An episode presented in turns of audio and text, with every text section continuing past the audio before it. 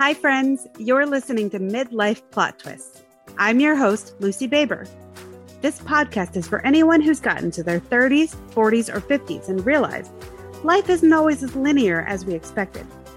Tune in monthly as I interview guests about their own midlife plot twists and hear how they've navigated all of life's unexpected twists and turns.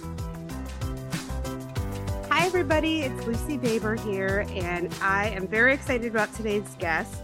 Um, today's guest is not necessarily an old friend of mine. We are fairly new acquaintances with each other via social media and uh, the broader photography world. But I've been following her journey on social media, and I just know that she has lots of really insightful things to share with you today. Um, so, my guest today is Kirsten Bethman. And I am going to completely step away from the introduction because I'm going to hand it over to Kirsten to tell us about herself. okay.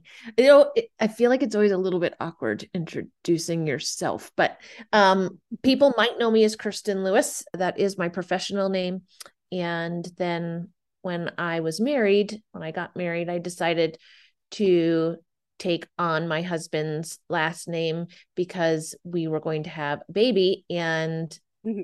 For some reason, I thought it was important that my child and I have the last, same last name now I'm rethinking if that's really important or not. But, anyways, I am a now newly single mom based in Denver, Colorado. I, before pre pandemic, I'm wondering if there's going to eventually have like some really cool word for pre pandemic, but the before times. yeah, like BC, you know, like, will we have that PP I was on the road on average about 250 days a year for work. Then we all were sequestered to our homes for two years. And that was quite a change and a perspective shift. But in the last eight weeks, I have gone full steam ahead back basically into my travel schedule, which is also another bit of an adjustment. I'm a new pickleball player and mm-hmm. I am starting roller skating lessons Yay! and I just started pole class, which is the oh hardest thing I've ever done. Mm-hmm. And if you want some humility about your body and being middle aged, just take a pole class.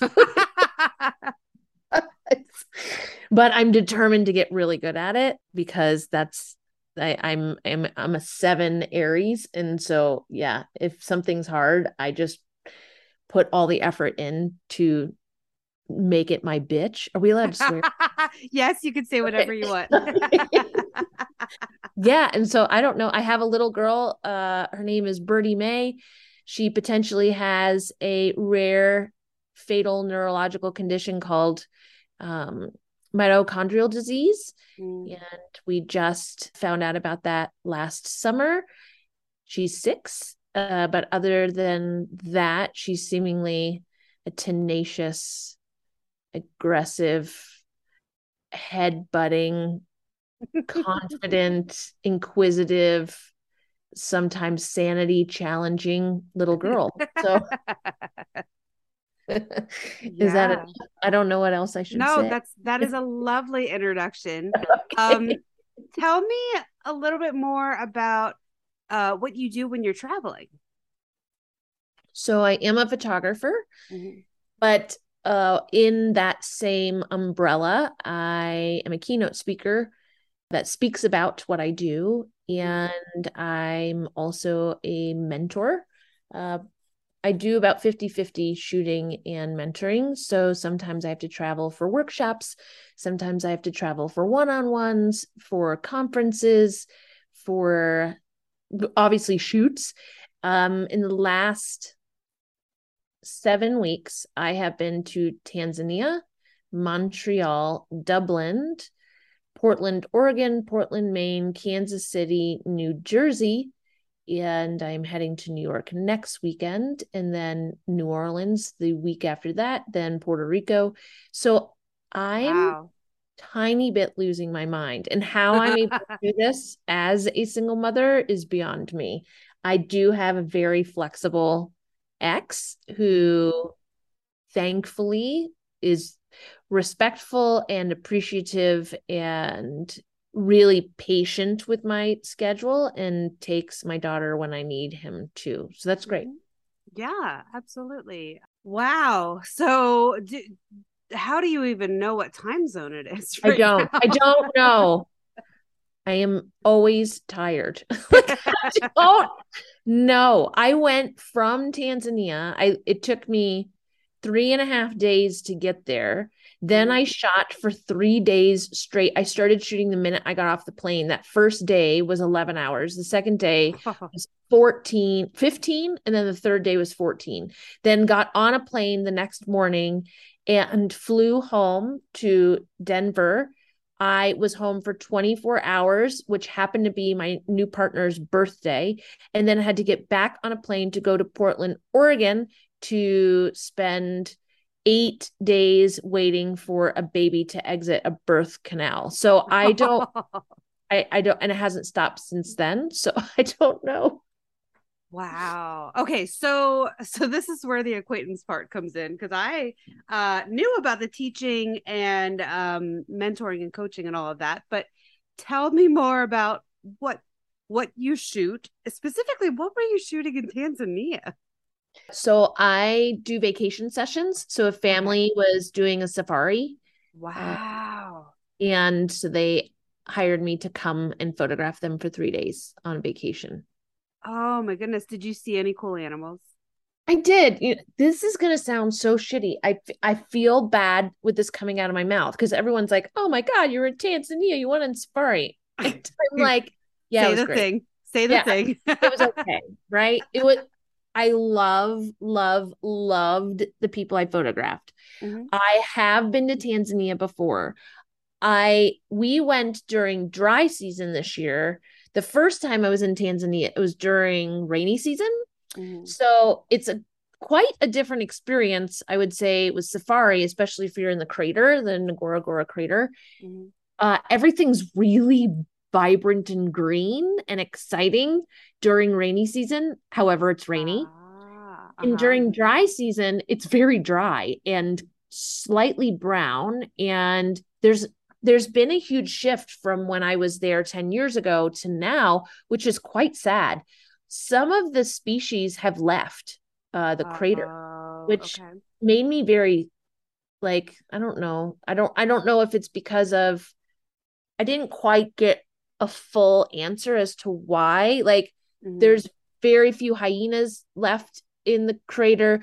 There's I didn't know this, but I didn't, I guess I didn't realize because I saw giraffes the rest of the time I was there, but there's no giraffes in the crater. And giraffes are some of my favorite. We hardly saw any elephants in the crater. And a while back, the cheetahs just left.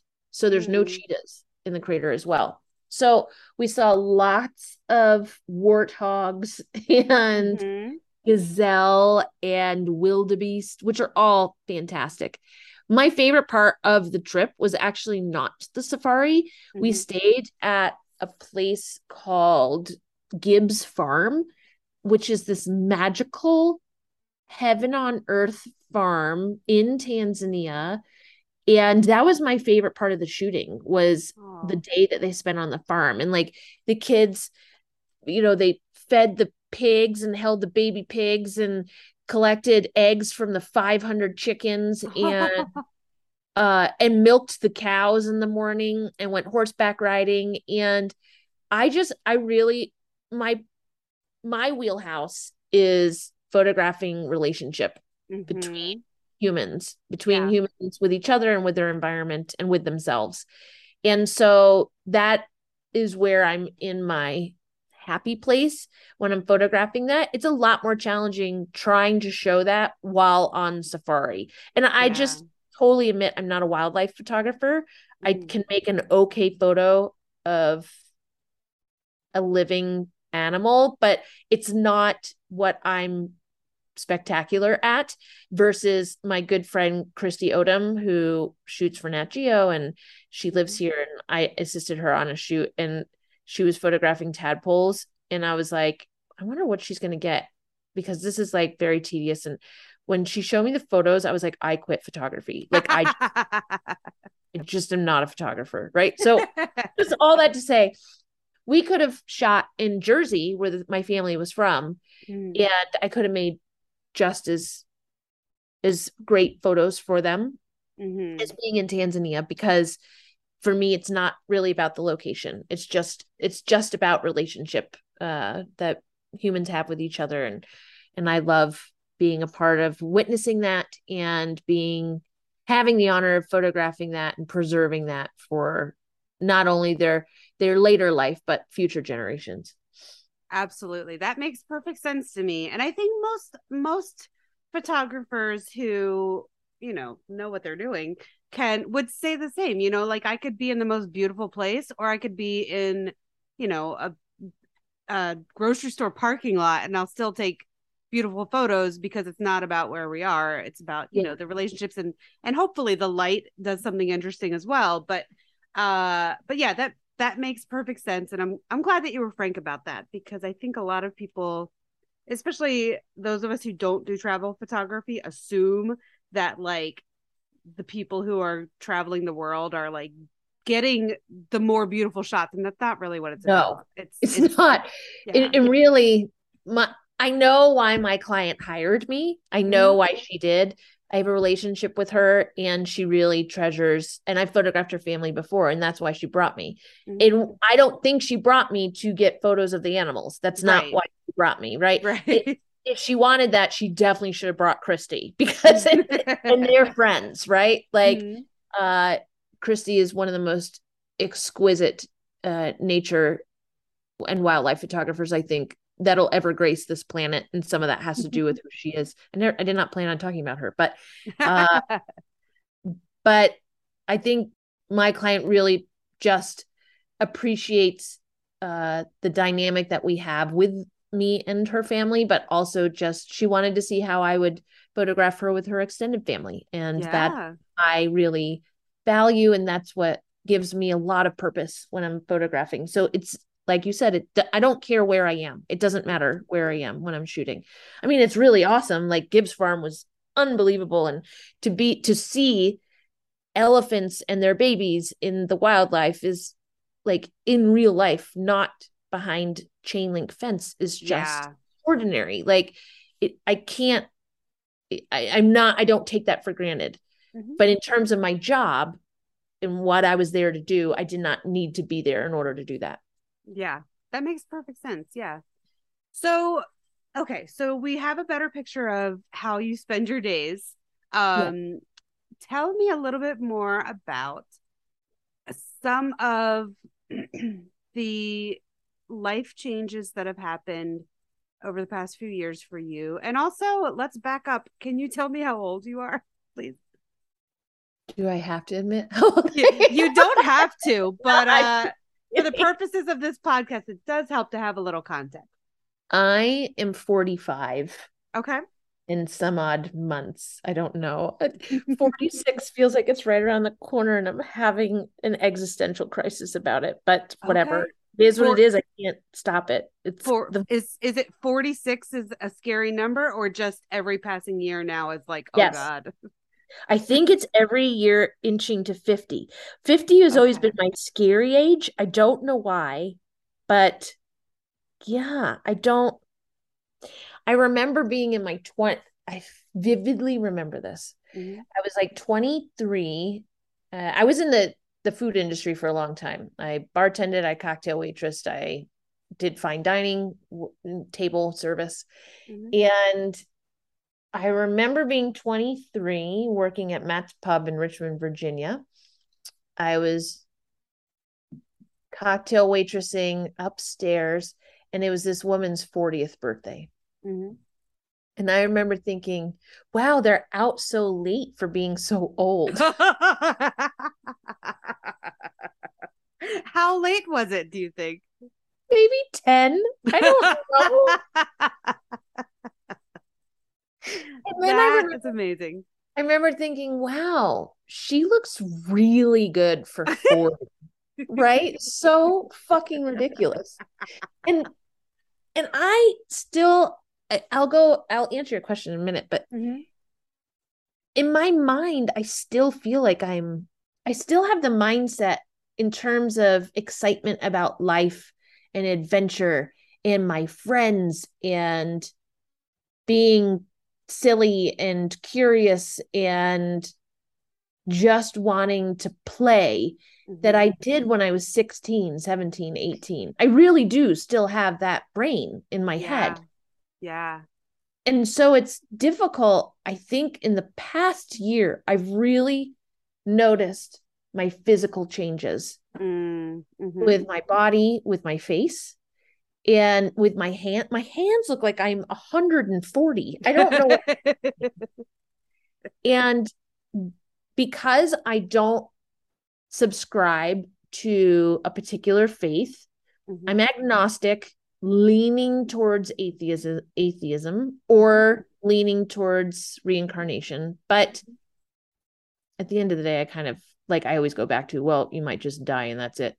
But I think when you don't have like this security eh, or this attachment to, yes, this is what's going to happen after you die, it is scary. Like, I just, I don't want to die. Like, I'm not, yeah. listen, if anybody says that for me, if, if anyone like it comes out that I have died and they said that I took my own life, that's probably not true. Like someone killed me and just like someone look for it, like find the person who killed me because I I I just really I just love life and mm-hmm. and even when it's really hard, I really value and appreciate and and look forward to how it's going to get better or what I'm going to learn from my experiences. And I, yeah, mortality is hitting me. Like, the, I think this, I, I was like, ah, midlife crisis is, that's not real. And now I'm like, it is a hundred percent real. Mm-hmm. And I think it's been magnified by becoming a mother, especially later in life. And this fear that I'm going to go early and my daughter's not even going to remember me because she's mm. only six, right? This is a huge fear I have. This is really not answering your question yet. That no, you that asked, we're we're talking about midlife. Go for it. One of the reasons it's really important for me to do what I do, which is to just photograph families and their relationships with each other, with their environments, and with themselves, mm-hmm. is really rooted in the young, young kids, the children because there's this thing uh, we all go through it it's called childhood amnesia you've mm-hmm. experienced it i've experienced it that researchers don't exactly know why this happens but solid memory usually doesn't form until around age seven. Interestingly mm-hmm. enough, they say that's when your core personality pretty much develops is age seven as well. So I I find that that intersection quite fascinating. Mm-hmm. But yeah, there's something um we can have snippets of memory, but up until age seven, a lot of people don't have solid memory. And I, my aunt is one, and I have friends who lost parents before age seven, and they only have like two or three you know, maybe a handful of memories, like physical memories of their parents.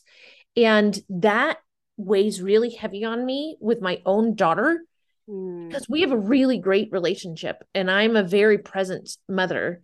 And even when I'm traveling, I mean, she was on the road with me 365 days a year for the first two years of her life. She's been to 23 countries. Wow. We're very, we're very bonded.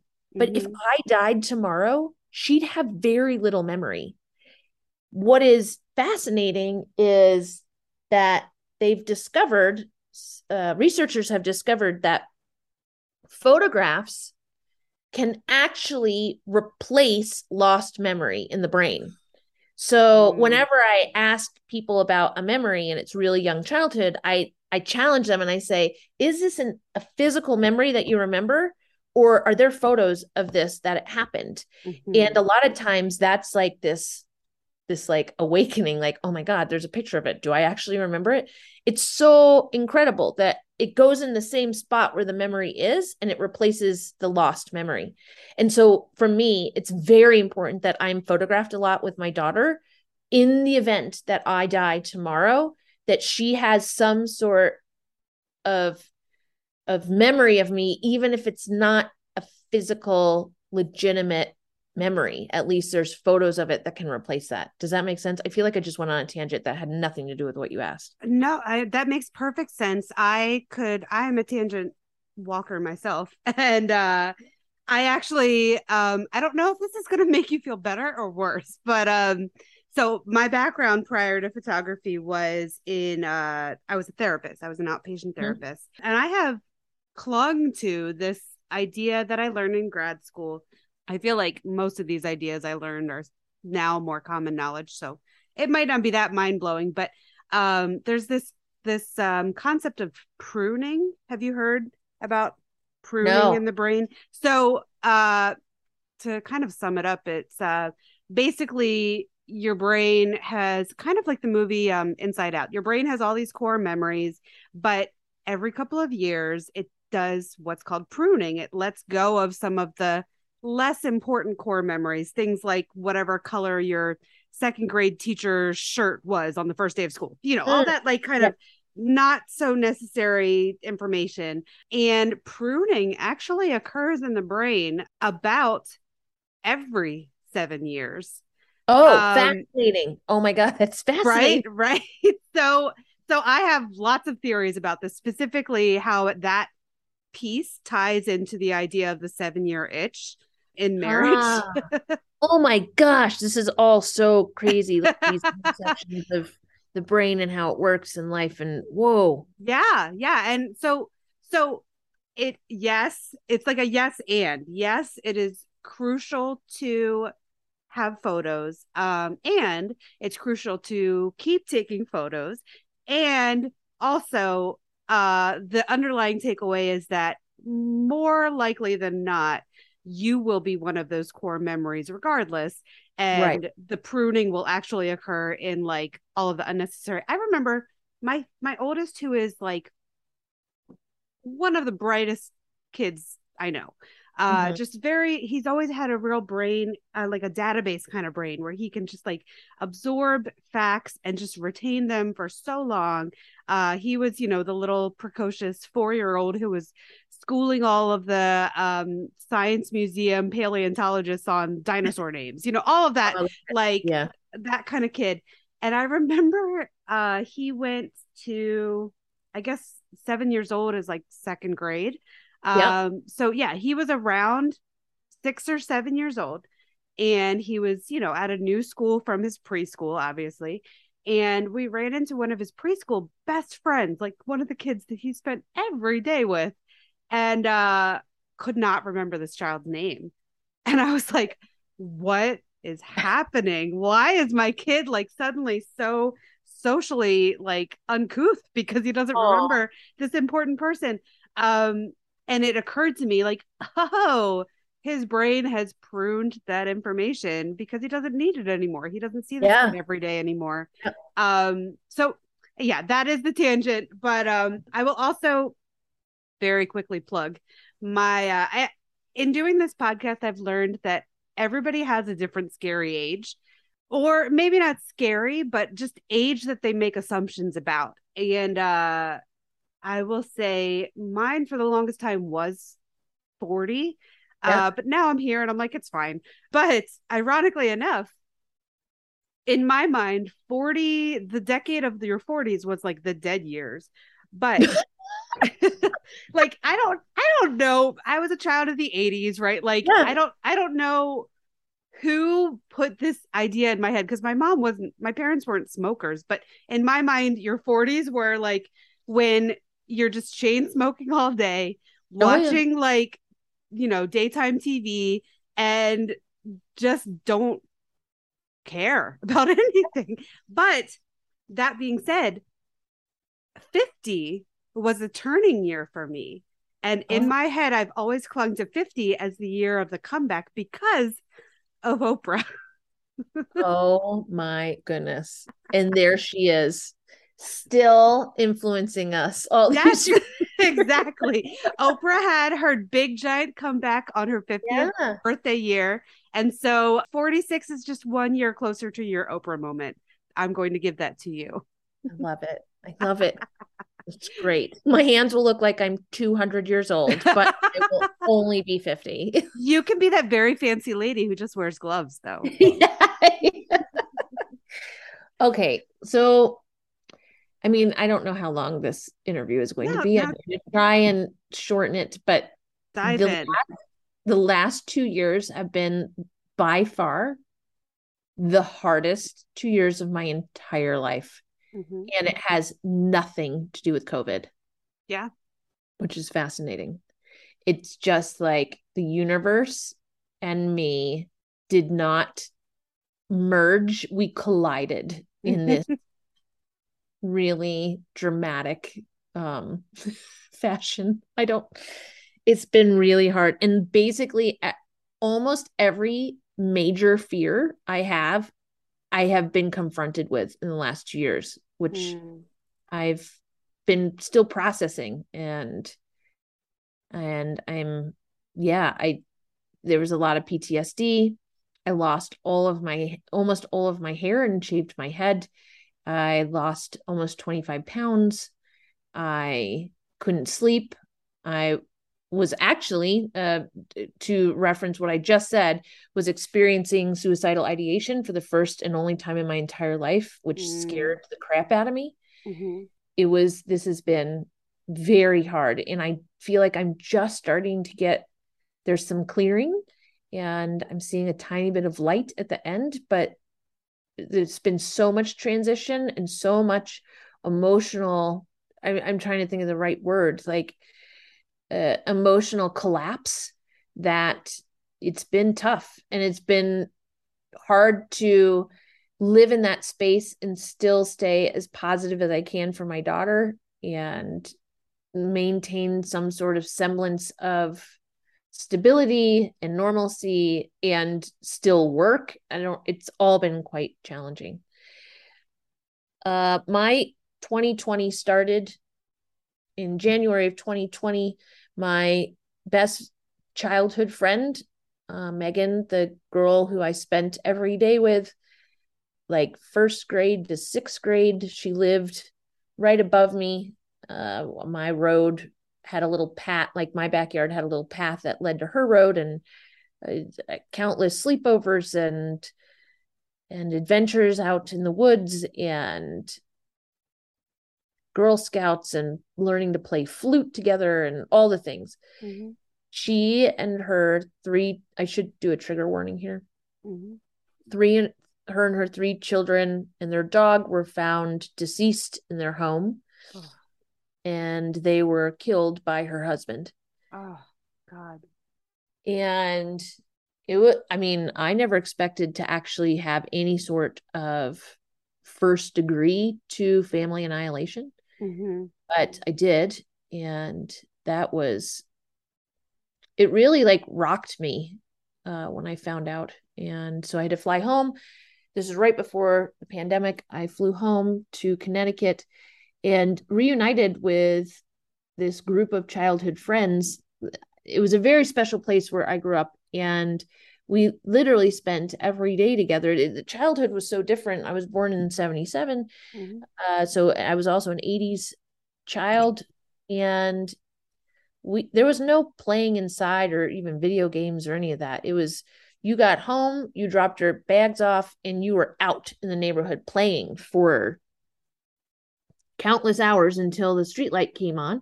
Mm-hmm. Come inside, I would quickly eat dinner, do a little homework I had, and go to bed. And I would do it all over again school, play, eat, homework, go to bed.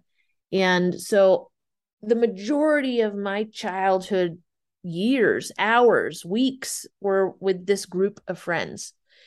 It's my where some of my main identity is, which where I learned how I belonged socially and how to work out problems on my own and how to have fun when all you have are sticks and mud and there were no electronics. There wasn't even, you know, an answering machine. I don't even think in the early 80s. I don't know. I don't remember. they were for the fancy people. Yeah, it was for the fancy people. So that that's what started 2020 with a bang. oh, so so this whole group of friends, we we reunited after like 30 years maybe it had been mm-hmm. yeah it had been like 30 years since we had seen each other 40 maybe 40 no 30 and i don't know there was this there was this beautiful reconnection but this overwhelming sadness that our friend couldn't be there to be with us mm. it was because of her uh, us losing her that we all reconnected and that was both beautiful and devastating at the same time mm-hmm. yeah obviously Makes so sense. that started 2020 and then let's move forward to then the pandemic hits and all my work stops. And that transition was kind of i don't know this gift from the universe. I don't know how you feel felt but as an entrepreneur and as someone who has self sufficiently financially supported myself, I'm trying to think how many years it's been, maybe 15 years without any other source of income other than what I'm running through my business. Mm-hmm. Uh, oh, I'm a bit of a workaholic and I absolutely can become mentally very hyper focused on where the the, the flow of income is coming and making sure that that is a priority so when covid hit uh, it stopped all my travel and i didn't have a choice but i had to slow down mm-hmm. and like i said i think that in a way that was a gift from the universe because i needed that pause yeah that reset yeah i'm trying to think of a year uh, so we're still in 2020 mm-hmm. and some things took place within my within the industry within the photography industry that uh, i won't get into the details of but i will say wrecked me. And i felt this is this is when uh, everything really started to dissolve for me emotionally. And having a certain amount of public presence i don't i've always feared showing too much vulnerability and yet at the same time i don't know how to live my life without being quite transparent and vulnerable mm-hmm. so that was this balancing act that i didn't know how to manage or e- even face and uh it just like it definitely made me confront all my fears of disappointment eh, disappointing others or falling short or being misunderstood or not being accepted or feeling betrayed or hurting people unintentionally. All those things are some of my biggest fears. And all of those things were brought to the surface very quickly during that time in the summer of 2020 within the industry. So and if I could mm, have you pause right there, just because I know how people's brains work without yeah. giving too much information, um, are we talking about something that was happening to specific people or just um like maybe like a, a, an organization or company was responding in a way that was bringing up this stuff like can you without you know going into all the gory details can you give people some context so that they're not going to assume oh it's definitely this thing that i heard about oh things were made public statements were made public uh, about me that were not true okay. or misunderstood or or could some of it could have been true that I had no idea about. I can say that also. Okay. okay. That uh yes, I will say that. And and this can tend to happen. I understand that when someone has a public presence, but I was not um I've I've never been built for any sort of public I'm trying to think of the right word. Like Well, any it- it- sort of notoriety or whatever. Like I'm not that way. I just I'm It's a I- it's a weird phenomenon that I've noticed just time and time again that anybody who is a content creator in the past 10 years, the more kind of quote unquote viral your work becomes, the more you have been thrown into this uh, public sphere that there's zero training for in the way that celebrities have access to. And yet you are social media mm, uh, notoriety isn't the right word, but like fame is a thing that people were not prepared for just in general. no, no. And uh, again, for me, like I just want to fit in with everyone, and I'm I'm very much a people pleaser, and I take my role, uh, my roles very seriously and very sensitively, and and I also like have ADHD, which I've realized like really affects how I interact with my own world and how that can be misunderstood or how I might do or say things that I don't realize aren't socially accepted or can hurt people and I don't realize it all those things or it can make me seem one way when I'm really not that way at all. So Mhm. that that really wrecked me. Like it was very very bad. Like it, it was really bad. And I worried for my own physical safety with my life and I had never experienced anything like that ever because like I just mentioned I love life. So Mhm. I was scared and I was afraid of what I didn't I didn't want to do anything to hurt myself with my daughter and and I wanted to be present with her but it was all consuming. I also have OCD so I I spin um I will loop and spin and think about things over and over and over again and it still happens 2 years later with this whole situation that took place. Mhm. So and and and that all also that to say like i'm someone that really takes accountability. So with things that had, had come to the surface i didn't know anything about then i want to take ownership for anything that i had um, said or done that had hurt people. And it was just really bad. It was a really bad situation. Okay. so then my my father my my stepdad um but really my second father he became very ill and he had been fighting dementia for about seven years but uh, my mom had a um, she went into heart failure went into the hospital in that october and she wrote me she, they live in connecticut and she was like i need you to come home if you can because um, bear that's his that was his name Mhm. he is all by himself and he cannot take care of himself and Mm. i got on the plane and i got there and i knew i knew things were like getting bad but i had i was not prepared to answer the door and my father was just naked like Oh, the door. And i didn't leave. I didn't leave until february. Mm. and i became the primary caregiver for my pops and so there was a an so here's the the next set of biggest fears is you know losing a parent for me losing a Mhm. parent i hadn't done it before and and experienced it and it was scary uh to take shift roles and as a past therapist you might i just read about what there's a word for it when you shift roles uh from parent and child and then they flip-flop but i don't Mhm. remember the name of it Uh yeah, I'm not familiar with the the label, but continue. Go ahead. he was in my life since I was three. And so he definitely did diaper changes when I was a little girl.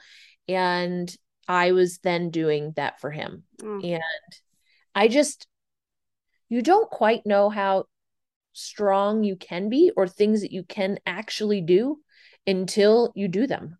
yeah. There was, I never thought I could do any of what I did. And I did it all. I bathed him, I fed him, I changed him, and I sat with him and held his hand and I closed his eyes after he passed. Oh, I didn't think I could do any of those things, but there's something beautiful about love when you just have pure love for someone. That is, I think, like the biggest strength. Like it provides you, it fuels you with with this superpower. Like love can do that. And and and I realized how much I was like him and how much I loved him.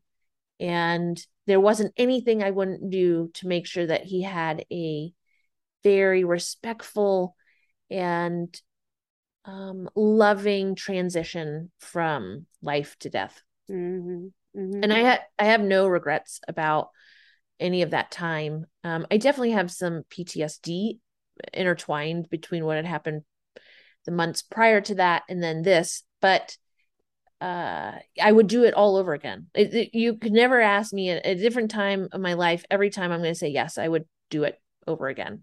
Yeah. Uh, well, it it sounds like it was a major identity shift within the span of one year. You know, you lost yeah. the thing that was kind of keeping you running. You also lost a, a core person from your own, you know, formative years. And, and, the, you know, what you mentioned, like, I'm not sure how, how you experience, um, the, the, the early pandemic. I, I think that in itself, I can relate to that, that identity shift of like, I am this i am my career and then when that's kind of stripped from you there's there's that kind of shift of like well well who am i in the absence of that but then yeah. to add this other layer of now not only is all of that taken from me and i'm still making sense of it but i have to step into this new role that i didn't think i could do.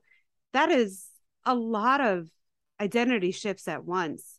Uh-huh. um it it yeah that makes that makes a lot of sense to me that that would rock your world. And and um and yet it also sounds like forced you to dig a little deeper than maybe you knew the resources ran you know like digging into yes. that like who not only who have i been but who can i be kind of helps you tap into that core identity stuff even more like because yeah. I, I would imagine you weren't you know like one version of yourself and then it just like a, a somebody flipped a switch and suddenly no. you're a totally other person. It's still like is drawing from your own internal resources to be able to do that. Yes and all of those changes eh, they come with pain right? Yes. and i'm a pain avoider. I know mm-hmm. this. I'm a pain avoider. I'm conflict avoidant. I i really it it disrupts my system when I experience pain and conflict. Mm-hmm. And so, in a way, again, these were lessons I had to learn, right? And there are things about myself that I had to come face to face with, especially all my weaknesses and my faults and mm.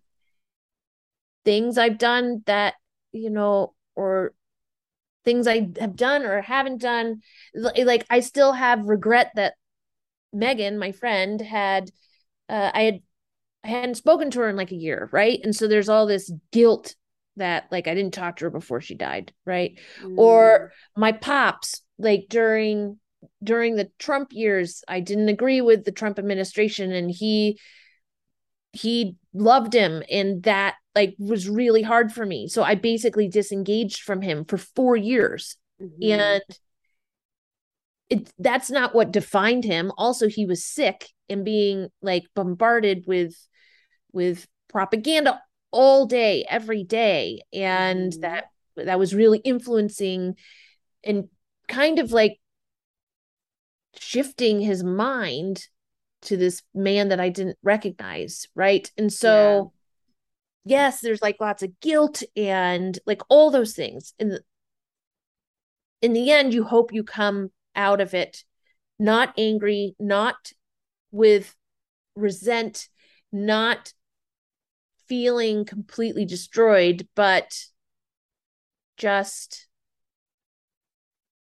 in a way unraveled and put back together. Does that make sense? Yeah yeah it's it definitely but yeah I, I think that does make a lot of sense that whole like kind of repiecing um repiecing everything untangling a necklace yes you know it's like yeah. it's, it's still the necklace it was always the necklace but the knots out makes it usable right right i wasn't functioning right i definitely wasn't functioning mm-hmm.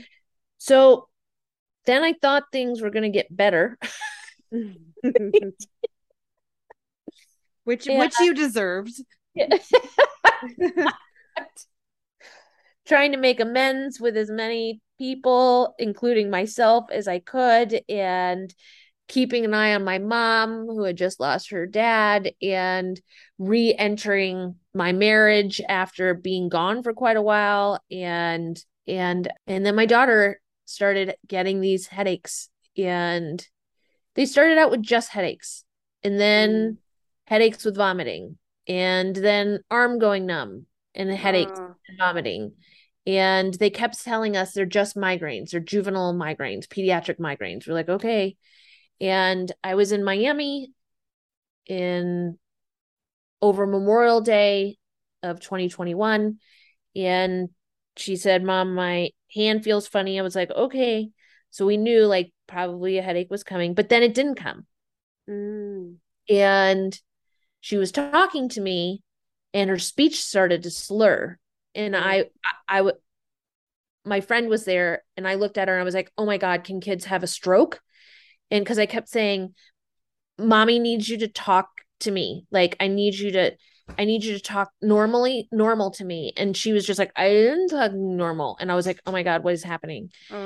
And then and then she seemed okay so i thought maybe she was just playing or pretending oh that's so, so hard with kids you don't know yeah i just didn't know and so she went to go play at a friend's house with her daughter and swim in her pool mm-hmm. and uh and then my friend called and she's like there's something wrong with birdie and i think you need to come and get her and i said okay and my other friend Chantal was out and she was like, I can pick her up. And I was like, perfect. Can you go and get her? Hmm. And when she arrived, she said, Has Birdie ever had a seizure before? And I said, Yeah, she used to have seizures when she was real little. And she's like, Well, I'm pretty sure she had a seizure. And um, and not a grand mal seizure, actually not not a lot of body movement, but she fades out and then she like like falls asleep right after mm. and then the headache came uh, with severe vomiting and so usually that would last for about two to four hours but at hour six it was intensifying and i wasn't quite sure what to do. So we ended up in the hospital and we ended up in the hospital for four days. Wow. And they did a series of tests and it seemed like everything was okay. They were just migraines follow up with a doctor when you get home. But I had to wait to speak to neurologists before we were released. And the neurologist came in the morning and she said, uh, I did a series of MRIs that to just rule out something. Yeah. And the one thing I was hoping we would not find is what we found. Oh. And that is lactic acid in her brain and in her spinal fluid. And this is the marker for mitochondrial disease. And I was like, well, what is mitochondrial disease and she's like i just want you to find a neurologist when you get home um, and do not wait and uh, i was like okay and so she walked out the door i obviously googled mitochondrial disease right, right and it said rare fatal neurological condition in children mm. with a bunch of other stuff and so obviously i freaked out and I rem- and I'm doing this alone and my daughter's in the room with me and I'm crying and she's like, "What's wrong, mommy? Is it Miss Mingus, our dog?" And I was like, "Yes, I just miss Mingus." And she's like, "Well, you've done such a good job taking care of me. I'm going to take care of you now." And then I just lost oh, it. Oh gosh. Yeah, it was Oh my gosh. And so yeah, and that has led us to um, a lot of genetic testing and uncertainty and a lot more episodes and um however all of our genetic testing has come back negative in 90% of all mito comes up in a genetic screening however there's about 10 to 12 variations of mito that aren't genetic in nature meaning that they're not uh, they don't come up in genetic screening and the only way to be diagnosed is after two to three years of monitoring. So that's where we're at at this point. Oh, wow. So you're still very much in the giant question mark and treating symptoms phase as opposed to we have a diagnosis and we can Yeah. move forward. either way yeah Mhm. however like in that so there's like a, a huge fear of mine has been losing my daughter uh, obsessive fear of mine is something happening to her i had five miscarriages before she was born and that definitely like influenced me having a lot of trauma around losing my offspring Mm-hmm. but what's interesting to me is once once that potential diagnosis was brought to my attention or get delivered to me, some other more obsessive thoughts or visions of ways that she could pass went away. It's interesting. It doesn't consume me like it used to. Like, I think some parents or a lot of parents go through this, like visions of like falling down the stairs while you're carrying them or Mhm. Not seeing them behind your car and accidentally hitting them. Like these are things that, but I would obsessively envision these mm, multiple times a day. It it has to do with my OCD too. It's connected to it, but Mhm. uh, it that some of that kind of resolved itself once they were like, well, this is potentially how your daughter might go, and so I don't know. It, it redirects that anxiety. It it, it definitely allows you to kind of. It's almost like it's the unknown that is the real fear, and having having a place to put it gives you kind of like energizes you to focus. yes, yep. So that was that. Yeah. And then my husband and I decided to separate, you know, just to pile on, like pile it on, just go ahead and do that. And then our our where we were living, our landlords were like, you have a month and then we need to end your lease or we're not renewing your lease because we've decided we're going to sell the house. oh my So- god. Then we had to get out of the house like pretty quickly and cohabitate for a few months in a 700 square foot home. That was that was fun. when my ex started dating and I wasn't quite ready for that. and- Mm. Um and then I I lost my beloved dog. I had to put him down in Jan that January. And that was really hard. Like that was just like the the the icing on the the shit cake that I've been making yeah. for two years. Yeah. I mean, so I have joked, um, and and there there's actually a, a, a surprising amount of overlap between our stories, although I haven't really gone into that too much on here yet.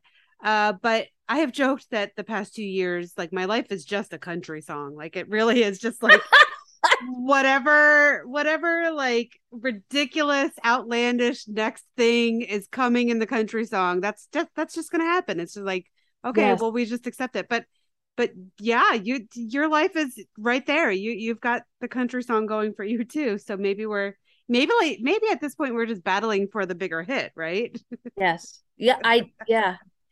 And and then 2 months ago, uh my best friend suddenly died of a heart attack. Ah, and I feel like I'm done now. Like I we're just I keep saying to my friends, I just need a little break. Like I I really emotionally and psychologically need a just a tiny bit of a break. Mm, And and actually though through all of this there has been an awakening and a resurgence of wanting to own and nurture joy more Mhm. now than ever and returning to and exploring things that I've always wanted to do or have missed doing and my ex and I were unhappy for a very very long time mm, and I stayed with him because I loved him, but also because I felt it was the right thing to do with my daughter until it Mhm. wasn't the right thing to do. And we're both so much happier. And through leaving that marriage and admitting failure, because that's what it felt like. Actually, just the whole two years have felt like failure to an extent mm. but this extraordinary, magnificent, beautiful man has come into my life that I believe was meant to come in to my life when he did and has just shifted everything. And I know from my ex with his new partner, she's just perfectly suited for him. And mm-hmm. my daughter loves her and I adore her. And so, with, I don't think you ever, you can't, you don't know what hap- how to experience happiness unless you also experience what challenges happiness. Mm. Right? You have to you have to experience both. You cannot fully appreciate or experience success if you don't also experience failure. It's just how life works. Mm-hmm. It, it's how we have to process all the emotions to feel them all intensely and fully. And so, again, I don't, it has been tremendous the amount of trauma that I have ingested and lived through in the last two years. And at the same time, apparently this is when I was supposed to learn a lot of lessons and and address who I am and where I want to make a lot of improvements intentionally mm-hmm. and also acknowledge my strengths, which I'm not very good at doing, but it's okay. I'm learning to do that for the sake of being a really good role model for my daughter mm-hmm. and and to give myself grace. That's something I'm also pretty terrible at. And it's I think going to be an ongoing process of learning to give myself grace because I have it's very easy for me to give everyone around me grace. But because we're all human. But when it mm-hmm. comes to me, I expect a lot more from myself. And when I fall short, uh, I'm I am fatally hard and critical on myself. And so I'm learning how to let go of some of that and be gracious to myself as well. Mm. Um, just out of curiosity, are you also an oldest child in your family? Kind of. I okay. am the oldest biologically with my biological sister. Mm-hmm. And then when our families blended with the blending when I was well, they were married when I was 7 mm-hmm. My my pops brought with him two brothers that were older than me. But for all intents and purposes, with my nuclear construct, mm-hmm. yes, I am the oldest with my sister. Yeah. Yeah. So you you've kind of had a chance to kind of experience um a couple different positions in birth order. Yeah. But I ask because um yeah, I'm also an Aries, I'm an oldest child. So much of the way you're describing uh how you view this phase of life uh, resonates with me.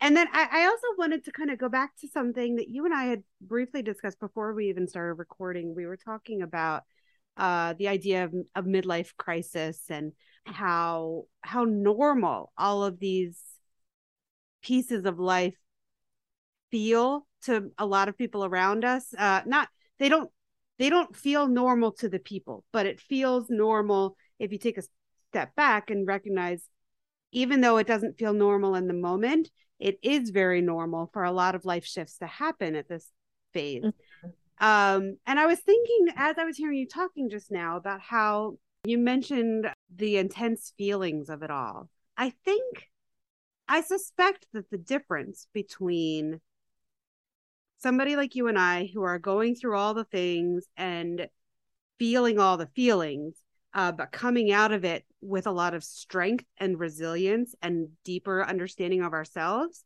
Um, the difference between that and what my mind kind of associates with a midlife crisis, which is like, I'm just going to say it. It's not necessarily politically correct, but you know, middle aged man who's balding and buys a Ferrari and like cheats on his wife, you know, like right. that, yeah. that that's that's what I've always imagined a midlife crisis would look like. Uh it's really the difference of like, are you willing to feel the feels no matter how terrible and intense they are and yeah. learn something from it? Or are you just seeking to cover it up and kind of mask the whole thing and still maintain that same sense of identity consistently throughout your whole life. You might not have a deeper understanding of it, but at least you're still, you know, the same old person you've always been. Yeah. Um, I suspect that that's that's the difference, and that's why what allows you to be able to talk so candidly while you're still in the thick of it. Yeah. I have to, right? I I have learned meeting my new partner really has changed everything about me. I in my entire marriage, I was with my ex Greg for 9 years. Mm-hmm. Eight, eight, maybe eight. We're we're on year nine, but you know we're technically not divorced. But I mean, yeah, you're in you're in the separated phase. Yeah, I mean, we both have other partners. His, he's been with his partner for almost a year.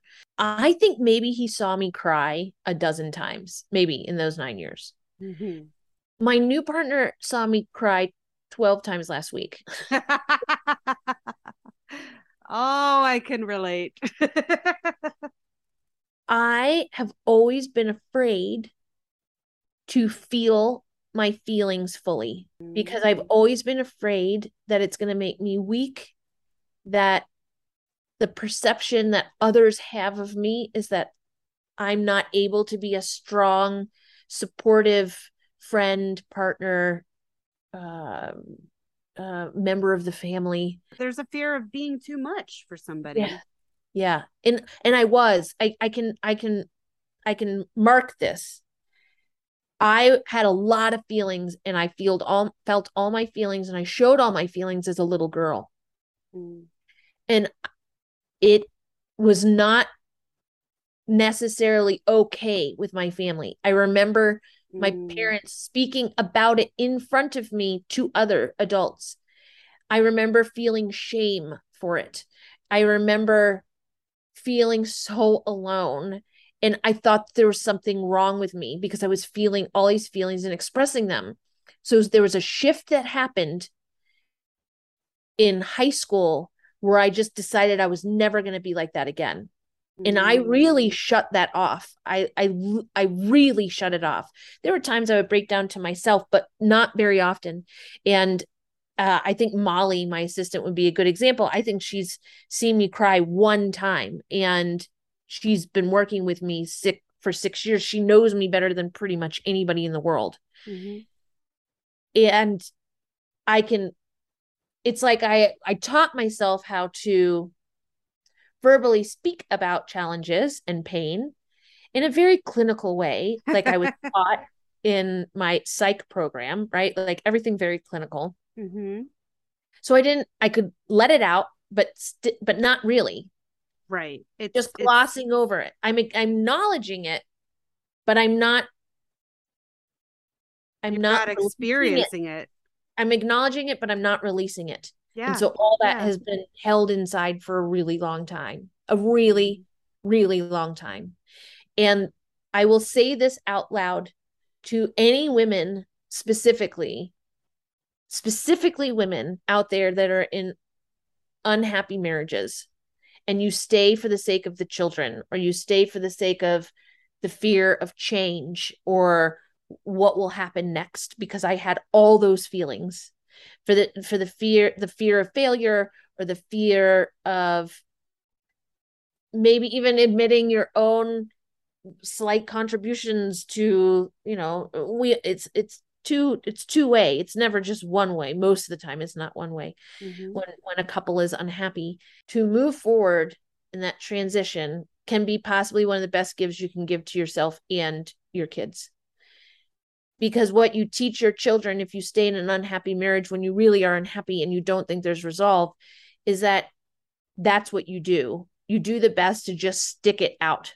Mm-hmm. and i don't think you ever would want your kids to just stick it out for the sake of sticking it out because it's the right thing to do or what you think or perceive is the right thing to do.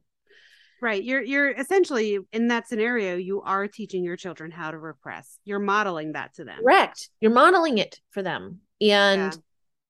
and so i i can't i just can't i can't stress this idea enough that you are worth it and your joy and happiness is worth it to make choices that can lead you in that direction, even if the process of going through it is super painful. Mm-hmm. I, for four months straight after my ex and I decided to separate, I would spend every morning in the shower in the fetal position crying by myself, mm. hiding because I didn't want my daughter to hear me cry. Mm-hmm. So I did mm-hmm. cry on my own.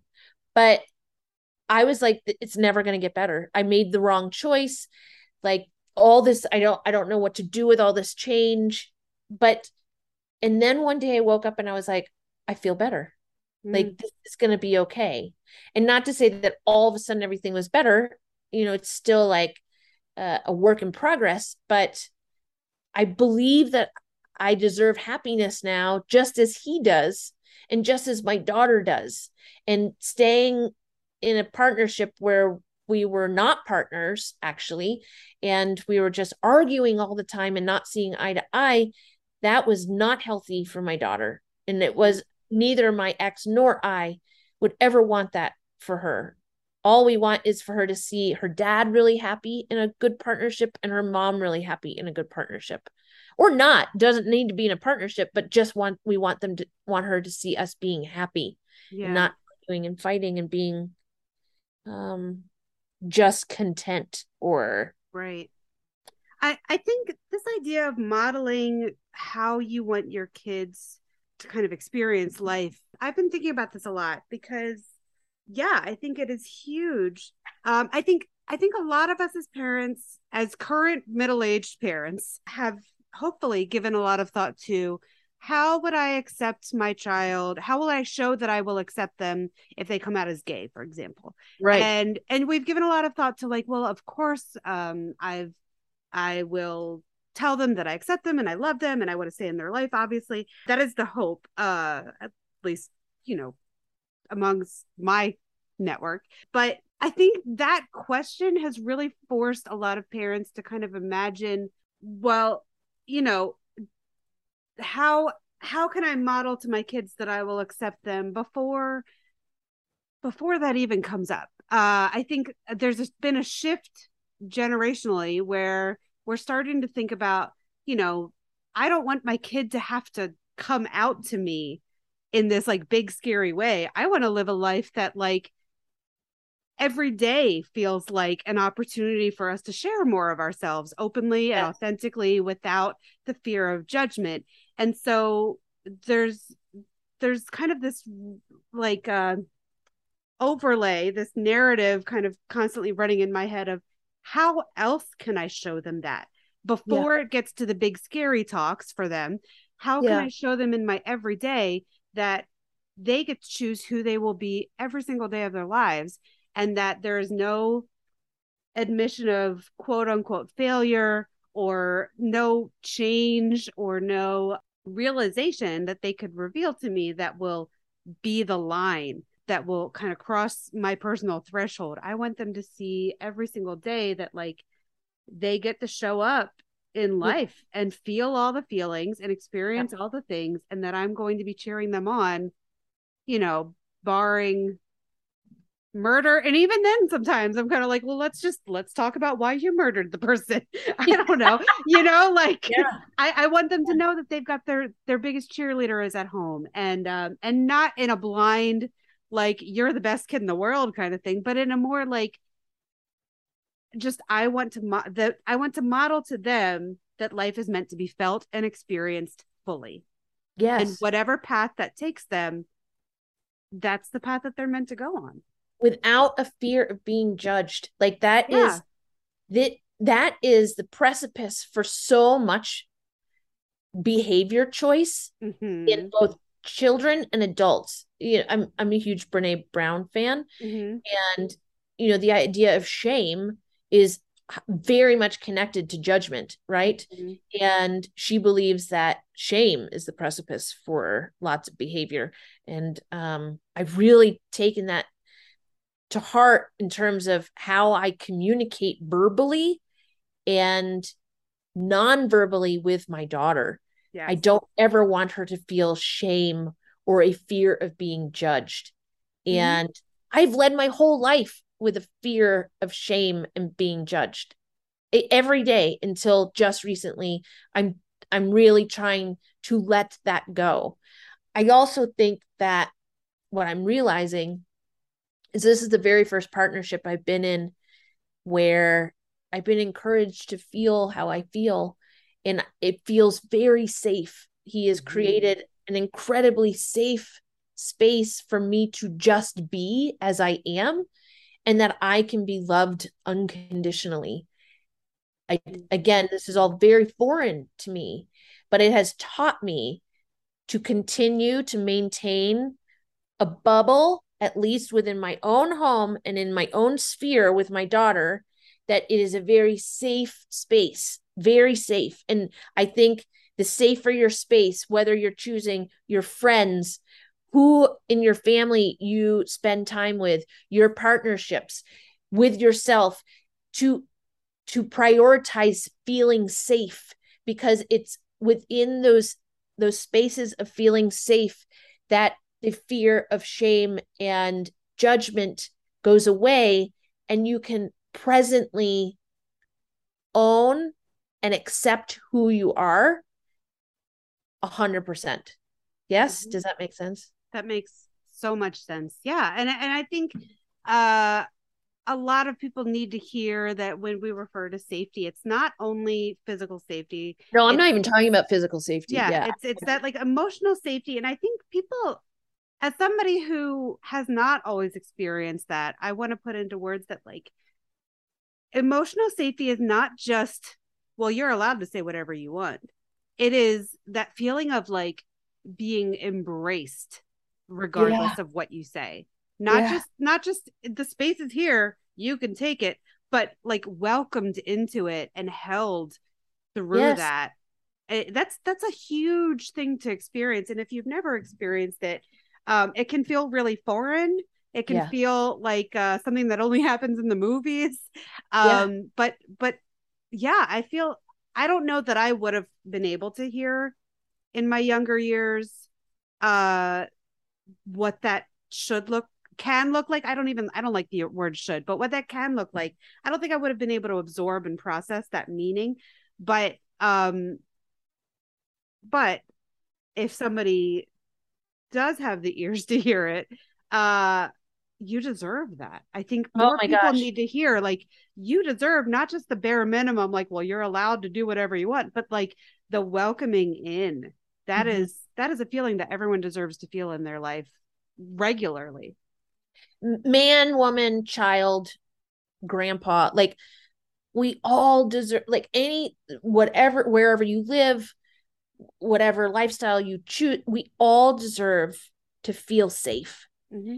And i fear that it's very few feel like choose to to create spaces of safety yeah. we we can choose who we share our lives with and that includes eliminating toxic people from your family mm-hmm. right like i am not one that said believes you are bound to love and engage with family members that are toxic mm-hmm. that are harmful to you that don't provide a place to feel safe being who you are. Yeah and yeah. Redefining family is okay. Yeah, uh, I've, yeah. I've really been clinging to the idea of chosen family and i know that that is a concept that was you know really initially i feel like that was an that was a, a phrase that was created for the queer community you know like well yeah. if, if, your mom has disowned you then i'll be your new mom or whatever. But yeah.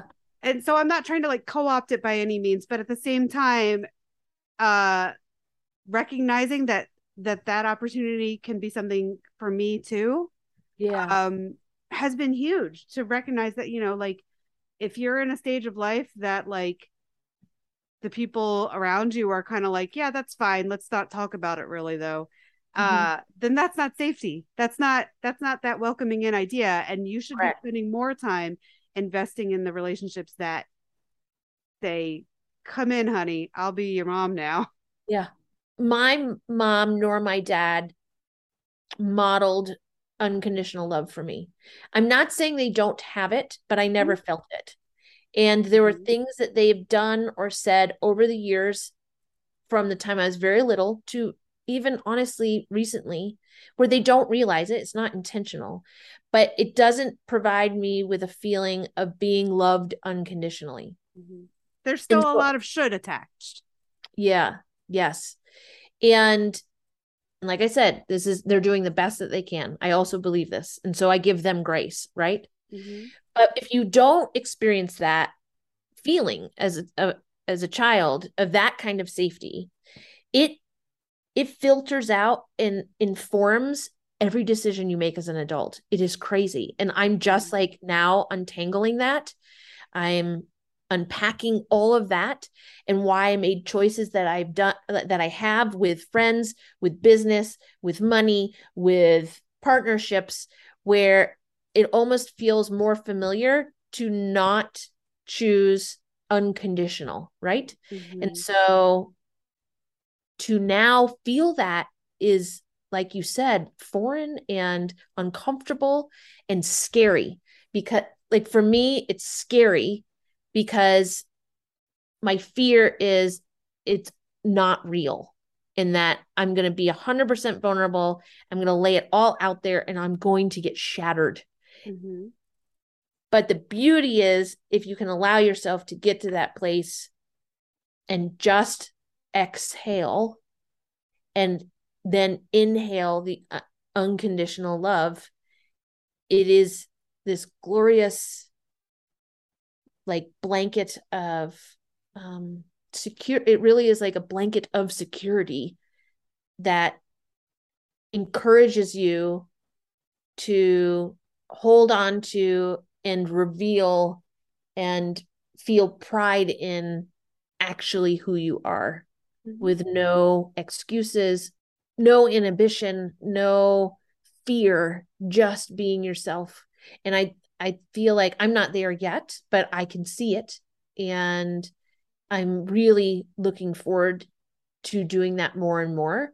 And then I hope that as I continue to model that for Birdie, that she she can maybe avoid most of that shame and and fear and judgment holding her back from being her truest self as she grows. Absolutely. I um as as I was hearing you talk, I I was reminded of a story, and I wanna I wanna share this quickly, and then I have one more question for you. Mhm. Um, so I grew up extremely religious. I do not uh maintain any of that belief system in my life anymore, but back in the day, there was a book that I read uh by the very famous theologian Th- C.S. Lewis. I'm going to share my interpretation of this book with th- without the religious lens which there might be listeners who are like really mad about that but when i read this book uh the great divorce it uh have you are you familiar with his work at all No. Okay it's the guy that wrote the lion the witch and the wardrobe but it's all he Oh, also he was a okay. theologian and he wrote these other really beautifully crafted stories to make sense of the bible to to evangelize essentially and to, to Yeah. uh, but this one story that he wrote, uh, it's a very famous work of his, The Great Divorce. I believe his intention was uh, to describe heaven. And it's been two decades since I've read it. So, again, people who know this book inside and out, don't judge me. But two decades later, what I remember is there is this. So you the the character, I don't even remember who it is, dies and arrives at um this kind of like an entrance to a giant field, a giant field of grass. And on the far end of this huge field of grass is a mountain and my memory is that the mountain is once you get over the mountain you're in heaven.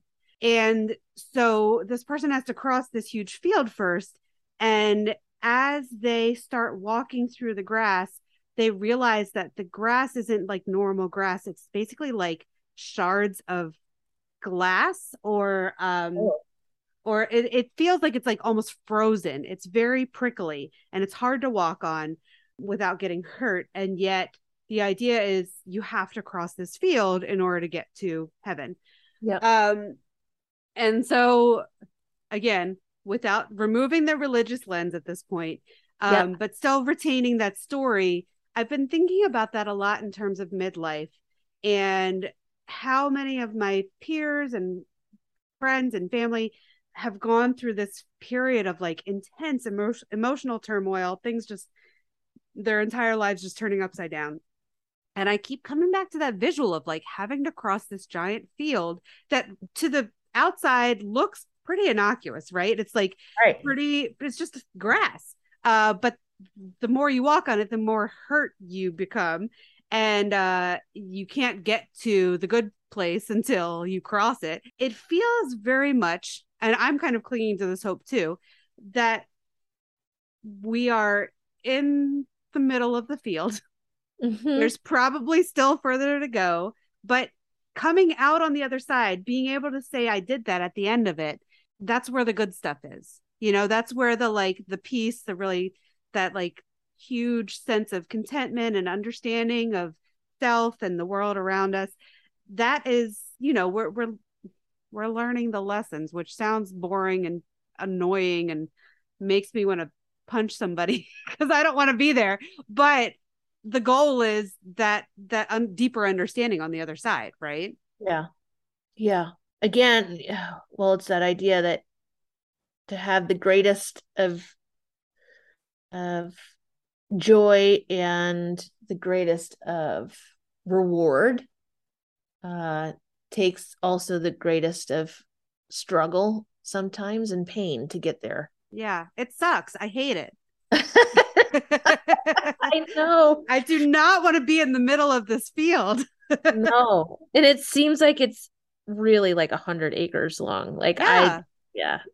yeah, Yeah. and it, it's really hard to see the other side but the hope is that uh as we come out the other side things will calm down there will be a, a new sense of normalcy if not a return to you know the before times Mhm. um yeah and so i, I don't know i just kind of wanted to share that visual with you hopefully it it helps but Yeah. um I do find it fascinating that I don't know about you, but I know so many of my female friends, we're all in our 40s, that are all getting divorced. mhm. I don't know if it's because of the pandemic or because of this midlife thing we're all going through. I'm not sure, but I do find a lot of curiosity around it. Yeah, yeah. I think it's yes, and I think it's the pandemic was a trigger for a lot of people, but also, you know, entering into a new phase of life, recognizing and accepting that life, um, I say this all the time on this podcast, life doesn't have to, it's not meant to be linear. This idea that we all grew up with thinking like, well, you do this and then you do that, and then eventually you'll live happily ever after. Like that was a lie.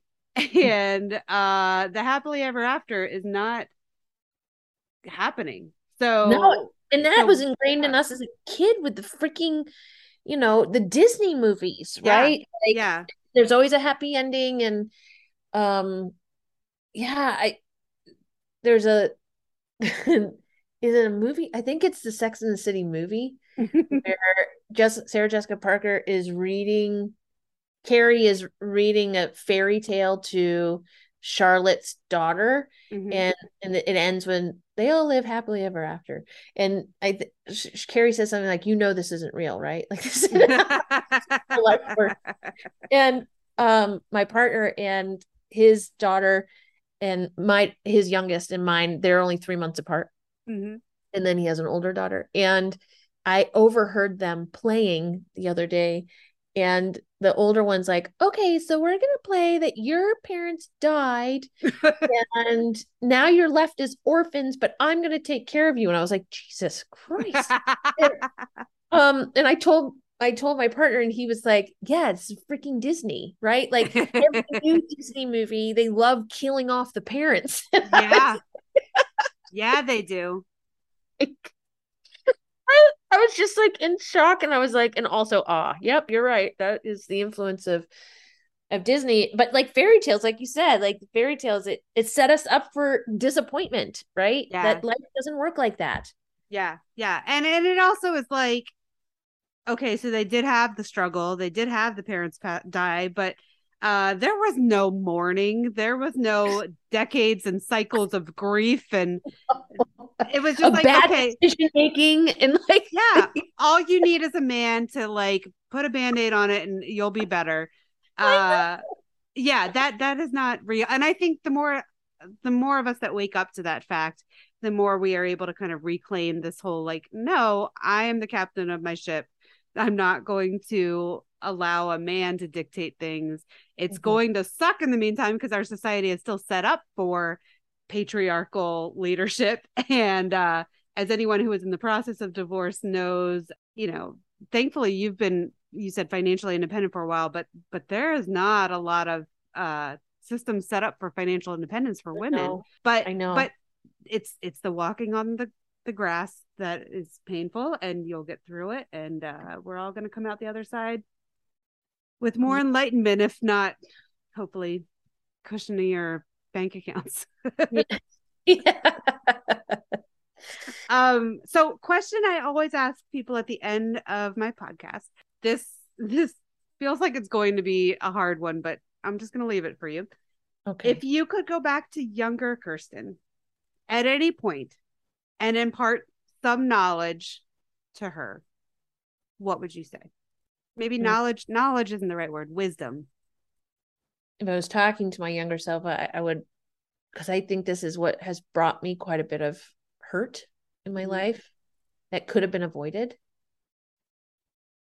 Is m- my job, your job, if I'm talking to my younger self, your job is not to ensure everybody else's happiness while sacrificing your own. That isn't your job. And can we also replace happiness with like any other iteration of that? Like stability comfort peace. Yeah, peace of mind, um, confidence. Mm, that it, it's not your job to do that.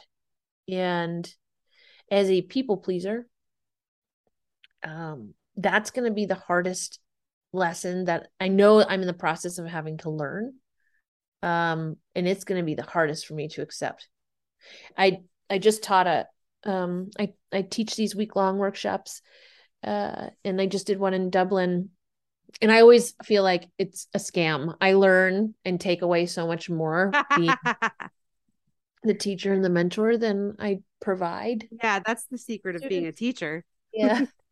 and I love I really do love all my students. Uh, so my one my one student told me she shared with me she's going through a huge transition too and she's like, "Do you know what I've started doing, Kristi?" I was like, "What?" She goes, "I've just made it a point that every day I have to disappoint someone just a little bit." I was like, for real? And she's like, yeah. And it's really uncomfortable. But it it's getting easier. Whether that means just saying no Mhm. or not answering the phone or canceling plans because Mhm. it's in the best interest of me and my health. I choose to disappoint someone a little bit every day until I have no more feelings around it anymore. Um, and that has really stuck with me since the moment she told me because I think it's maybe it's something I need to practice. Although I think I disappoint people all the time and it kills me. I really feel that way. But to intentionally be able to just say no uh, is hard for me. It's it's really hard, but it also gets me into a lot of trouble. So I think all that connects to. I would tell my younger self, yeah, it's not your job to to make uh, to ensure other people's happiness. Yeah, yeah. It's so funny. I, that brings up so many things for me. Uh, one more story. I, Yeah. We all we we're photographers. We make sense of life through stories, right? It makes me think about the scene in uh what is it called? Bruce Almighty. Yeah. Do you remember Bruce? Al- I loved that movie. I, uh, I saw it, but I it has been a really long time. Doesn't it? Isn't it Jim Carrey? Jim Carrey. Uh, he's Some- God. yeah through some Yeah. series of events he's god Yeah. and um there is a scene that i think about all of the time where uh, he's trying to say yes to everyone and he thinks that that's going to make everyone happy. And uh, so all of these people pray to win the lottery. And he says yes, but they all end up winning like a dollar because oh, of it. yeah. And I think oh, about that great so yeah. often because yeah, if you're if you're trying to make everyone happy, if you're if your intention is to say yes to everyone, then everyone is going to end up with something shitty. They're not going to be happy with it. Yeah. Yeah. Oh, that's so good. I'm going to remember that. Yeah so so i think that's that's huge. That's that that sounds like something i'm going to work on practicing too disappointing somebody every day. And it and it can't it's a cop out to just say well i'm going to make my kids a vegetable and yeah. it has to be something it has to be something meaningful not just like oh you have to put clothes on to go to school today or something. Yeah.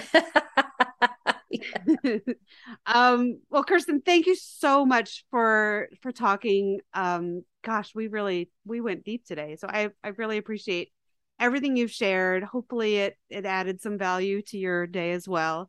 For sure. Um I just hope that it's not too boring for your listeners and that Oh my goodness. no, no. People who listen to this podcast are ready for for all the truths, hopefully.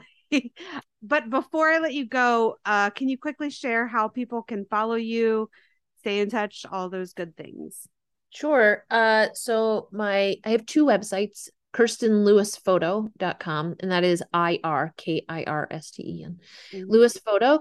And um, I also have a a site that I don't advertise as much, but it's my editorial site and personal project site. So I did a story on my pops, like taking care of my pops, and it ended up be mm-hmm. ended up being about his relationship with my mother, which was quite sweet and unexpected. Mm-hmm. And mm. uh, if you're interested in checking that out, that's at KirstenRebekahBethmann.com. Uh, Kirsten, K I R S T E N, Rebekah, R E B E K A H, Bethmann, B E T H M A N N dot com. And then you can follow me on Instagram at Kirsten L Photog. That uh, account is shifting a little. I'm going to be sharing a lot more well a lot more photos that i need to start posting but also like just about being a mom or being a woman in my 40s and like tips and tricks and i've started to like really just want to connect the real life photography that i do with real life existing and like yeah. to get through the day. Yeah. So yeah that account is shifting a little. Very cool. Awesome. Yeah. thank you so much again. And um yeah I hope that lots of people tune in and and hear all the good stuff that we talked about. Well, thank you for trusting me. And I think that this is an incredible podcast, really important. And I can't wait to just share it with all of my friends um, who I think can really benefit not even from my um, my interview but all the other ones that you have. Uh, I think we need more of this transparency and honest talk about being in our in our middle life and what that looks like. Thank you. Thank you. Thanks for listening to Midlife Plot Twists. Be sure to hit subscribe and check back monthly for each new episode. Since monthly podcasts don't automatically download, you can also follow me on Instagram at Lucy Baber and Facebook at Lucy Baber Photography to be the first to know when each new episode is released.